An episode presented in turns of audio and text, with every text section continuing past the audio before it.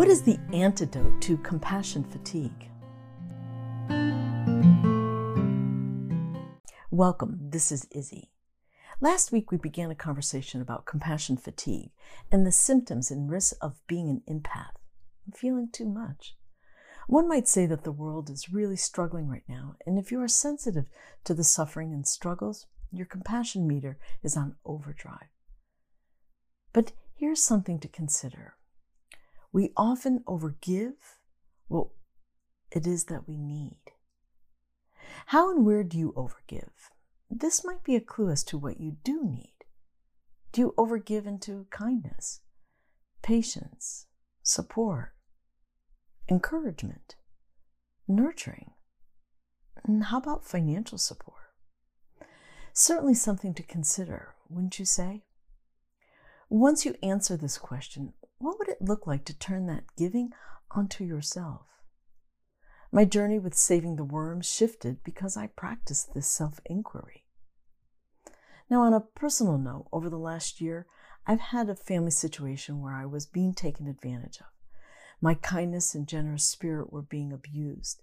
Truthfully, I desperately wanted someone to step in and save me from the discomfort and painful experience. Unfortunately, that never happened because I learned to do that for myself. I found my voice and created healthy boundaries. And interestingly, as I practiced that, I felt a shift in my perspective about saving all the worms. But first, I had to be in touch with my feelings. Neglecting and discounting our feelings can certainly compromise self trust, confidence, and self esteem. Remember, our feelings are just that our feelings.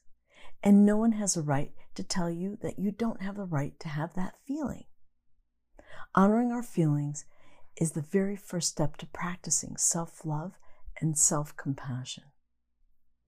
That family situation made me feel vulnerable, angry, untrusting, manipulated, and truthfully unsupported.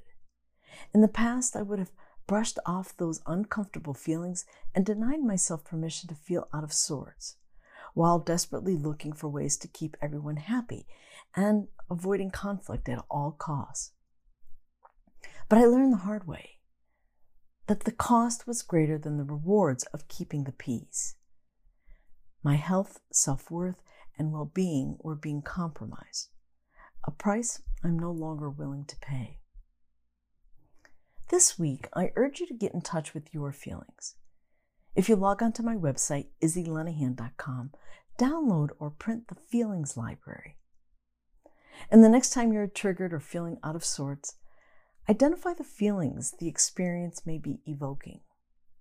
Chances are you will have identified at least six or more. Next, see if you can narrow it down to the strongest feeling.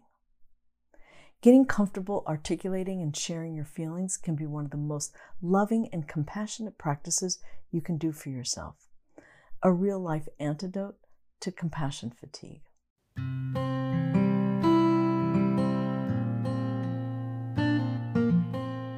Love and light, my friend.